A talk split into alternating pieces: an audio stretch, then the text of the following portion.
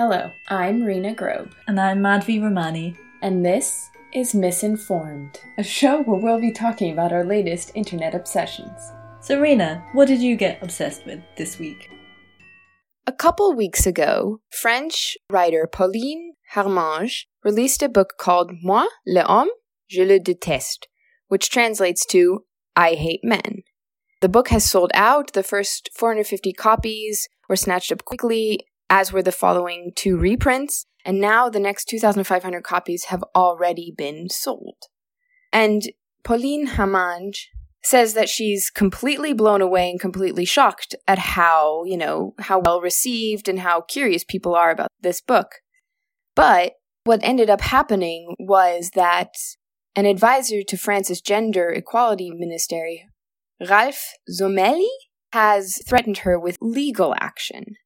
He says this book is obviously an ode to misandry, which is the hate of men, both in terms of summary on her website and in its title. He writes, I would like to remind you that incitement of hatred on the basis of sex is a criminal offense. Consequently, I ask you to immediately remove this book from your catalog under penalty of criminal prosecution. So this week, I've just sort of been thinking about misandry. Does it exist? What does it, you know, mean within our culture? What it means to be a woman in this century? And low key, do I hate men? It's a really interesting question, isn't it? Because it's so understandable for all of us women. You know, when Me Too happened, every single person, every single woman that I knew was saying, you know, Me Too, I've been abused or mistreated by a man in their lives at some point. So it seems like a logical conclusion that, you know, men are the oppressors in our society and that we would all hate them. Why not? It's logical. It's like all black slaves in the US would hate all white people because they are upholding a system. And it's the same with women in society in general. Yeah, I mean, the patriarchy is nothing if not a letter of hate towards women. Everything about the society we live in indicates that men hate us and want to oppress us.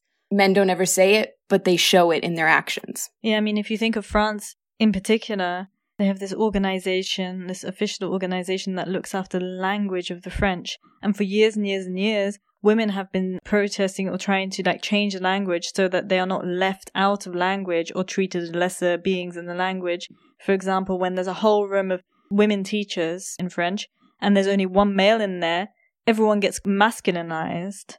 So they all get treated as men because it's God forbid that that man is feminized because of the numbers and stuff. Whereas obviously the same thing doesn't happen the other way around. So all of these things in the language weights against women in general. It just shows what the position of men is and what the position of female is. And in the French language, the position of the male is elevated. And they refused, and this council, by the way, is fully dominated by men, refused to change the language because they say, well, it's our culture. And so your culture is basically telling women constantly that they're not as important as men. Now, one woman just writes something like, oh, I, I hate men. There's a big uproar in France. I mean, come on. Yeah, so the CDC reports that one in four women are victims of intimate partner violence, whereas only one in nine men are.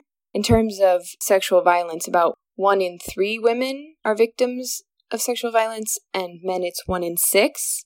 Nearly 23 million women and 1.7 million men have been the victims of rape or attempted rape at some point in their lives. And before the age of 18, 8.5 million women first experienced rape and only 1.5 million men. And they have a really interesting statistic here, uh, which is one that I think that maybe we potentially don't talk about that much, is that 3.5 million women have their first experience of being stalked before the age of 18.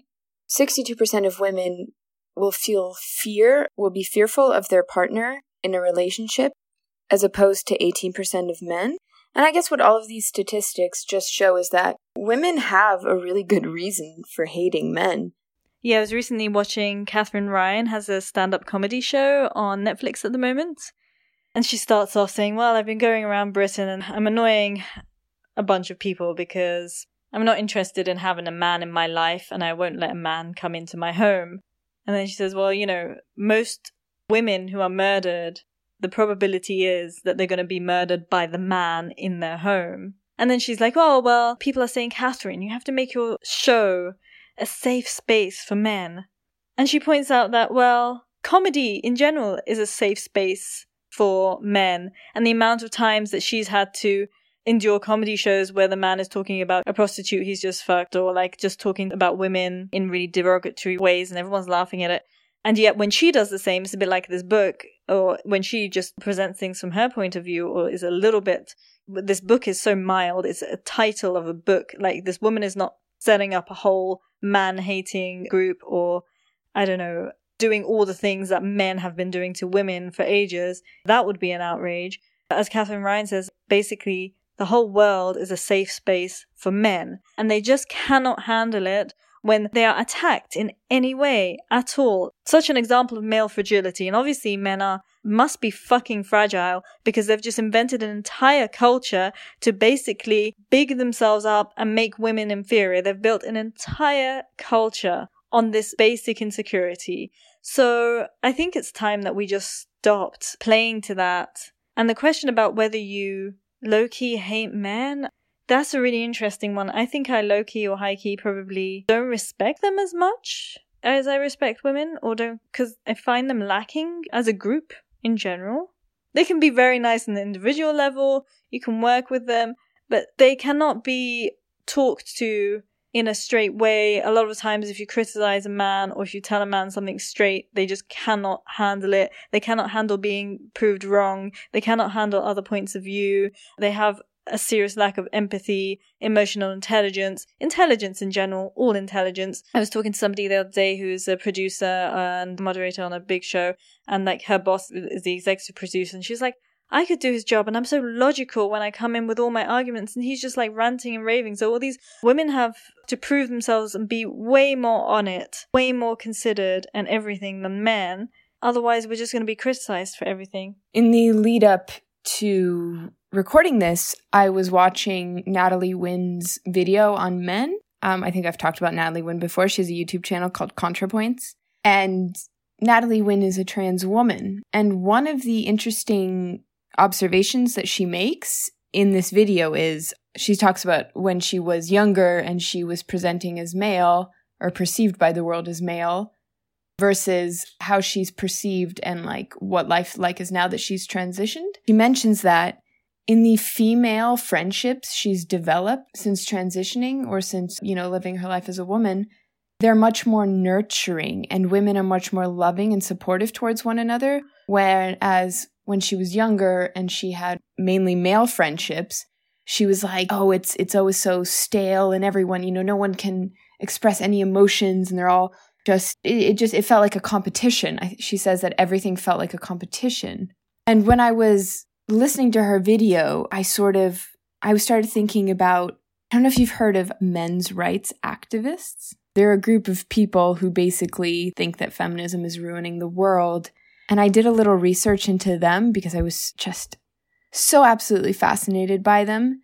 And the main book that they use as like the basis of their philosophy is this book called The Myth of Male Power Why Men Are the Disposable Sex by a man called Warren Farrell. He wrote this in 1993. And in this book, he argues that the oppressive structures that have kept women in the home have been eradicated and that in the present day, or in 1993, you know, when it was written, that oppressive gender roles are solely pushed onto men. So these harmful gender roles. And that this idea that men have any power in society is an illusion. And so he sort of presents this idea of, of male disposability, meaning that in our society, we value women's lives more than men's lives. And that men are sort of viewed as expendable, the service of like protecting or serving women.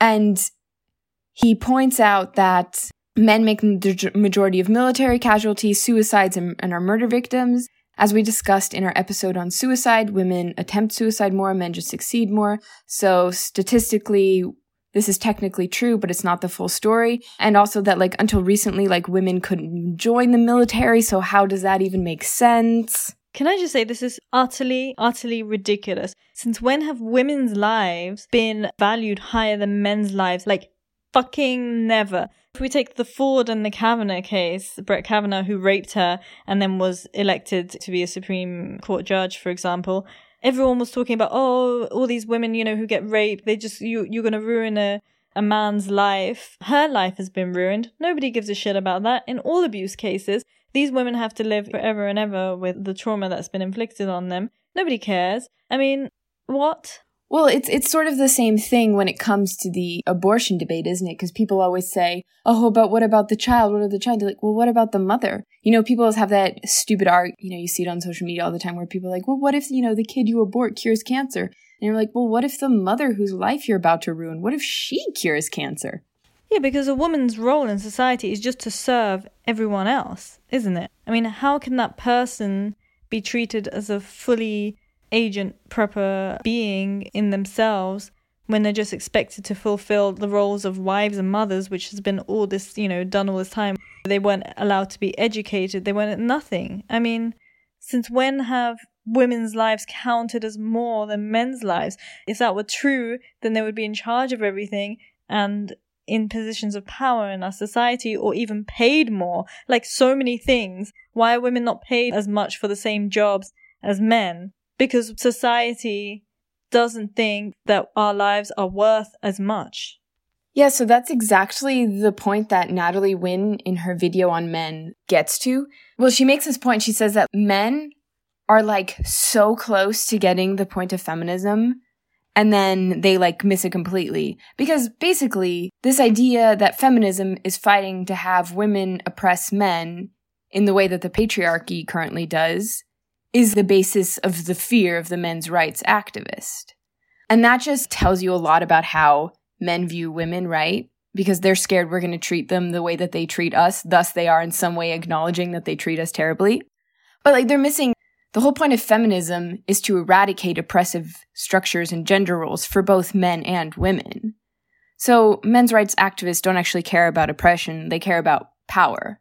Exactly. And every time a woman expresses herself and takes up space and expresses her rage, she is fighting for equality. And one of the main tools of the patriarchy has been to suppress women's rage, to suppress their anger at men, to strangle their voices. Because women saying their opinions and how they feel and expressing themselves in this way is just threatening to men, and men are just trying to grip onto their power and they're not going to give it away. On the man hating thing, there was a wave of feminists early on, and I think Andrea Dworkin was very, very famous for this. She was termed as kind of man hating. And she's very interesting because she was totally out of fashion for a while. She's kind of considered before her time because now, yeah, since Donald Trump and Me Too, with women expressing their disappointment and skepticism and hatred of men, she's kind of come back into fashion because she's always said, like a lot of people interpreted her as being very anti-male and anti-sex and everything because she had these lines about how the sexual act in itself was an act of rape. What she was saying was not that sort of nobody could have sex. She was saying that the general whole cultural idea of sex, like this idea of virginity, the passive woman, like a man doing something, being active, doing something to the passive female, all of these stories about that our culture has created around sex is basically rape culture, which is sort of true. So what she was saying was that every single aspect of our lives, like how we relate to men, how we talk to them, how we use language, how we have sex in the bedroom, is an act of warfare. So what she was saying is that, you know, the patriarchy and the entire culture is sort of our enemy. And we should always be thinking about that in all of our interactions, everything we do. It's a form of activism to try and challenge that in every way in our lives. You know what's really interesting about saying things like, I hate men?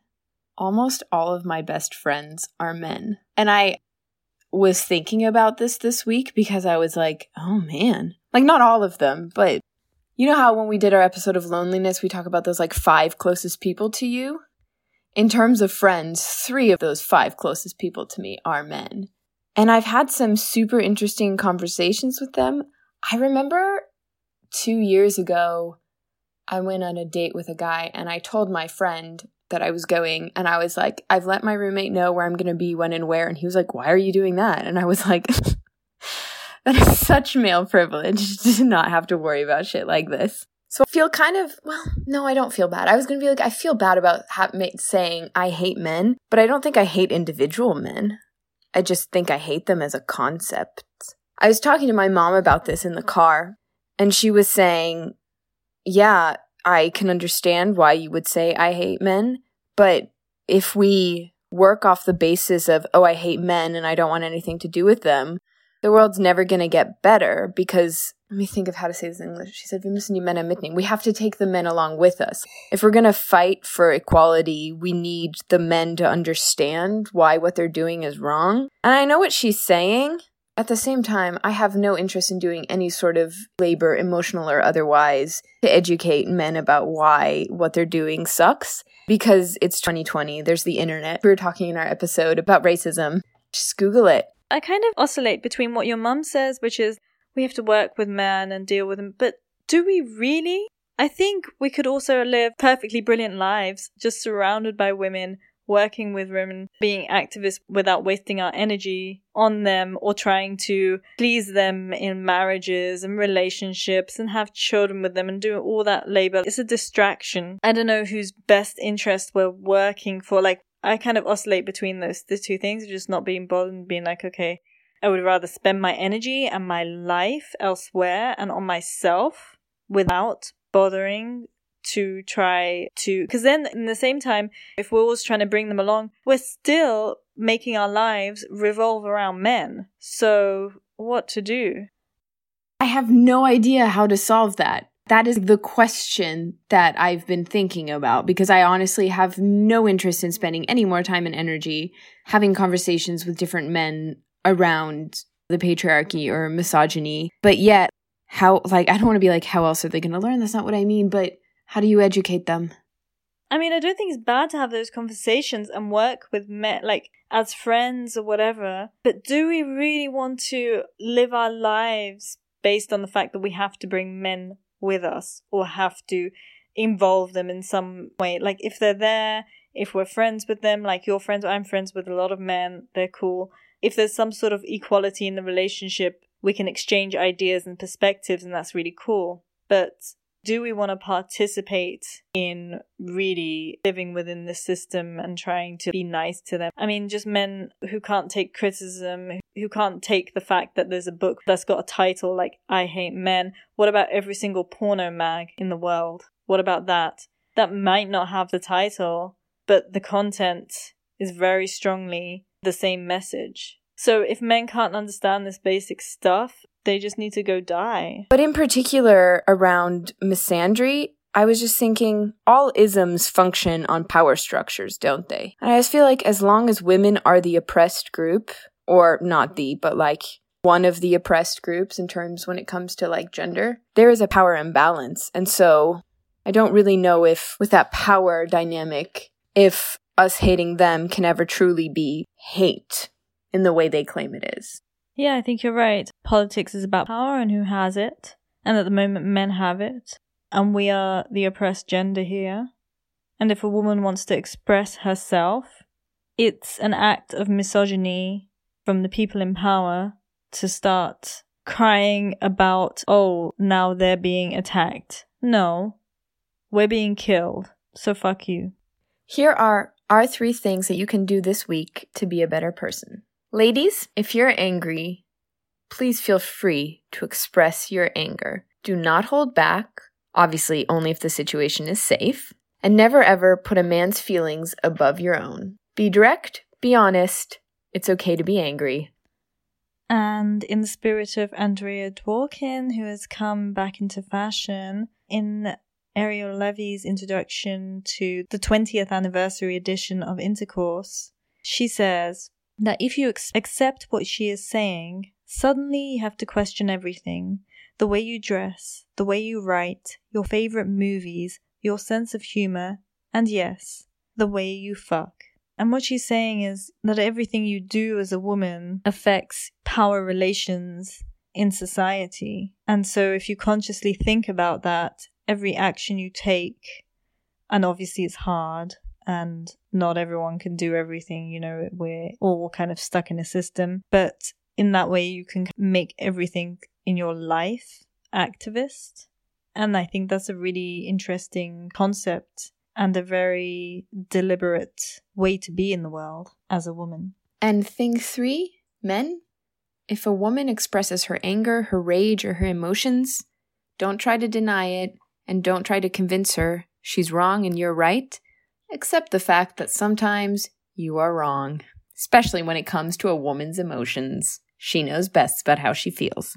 If you like this podcast, please rate us and subscribe on iTunes, Spotify, or SoundCloud and share it with your friends. And if you like, you can share your internet obsession with us. Tweet us. I am at Rena underscore Grobe underscore, and Madhvi is at Madhvi Ramani. Follow us on Instagram at the underscore ms underscore informed, or shoot us an email misinformed.podcast at gmail.com. You will find links to our Twitter and Instagrams in our show notes, as well as links to all the content we have discussed this week. Until next time, thank you for listening.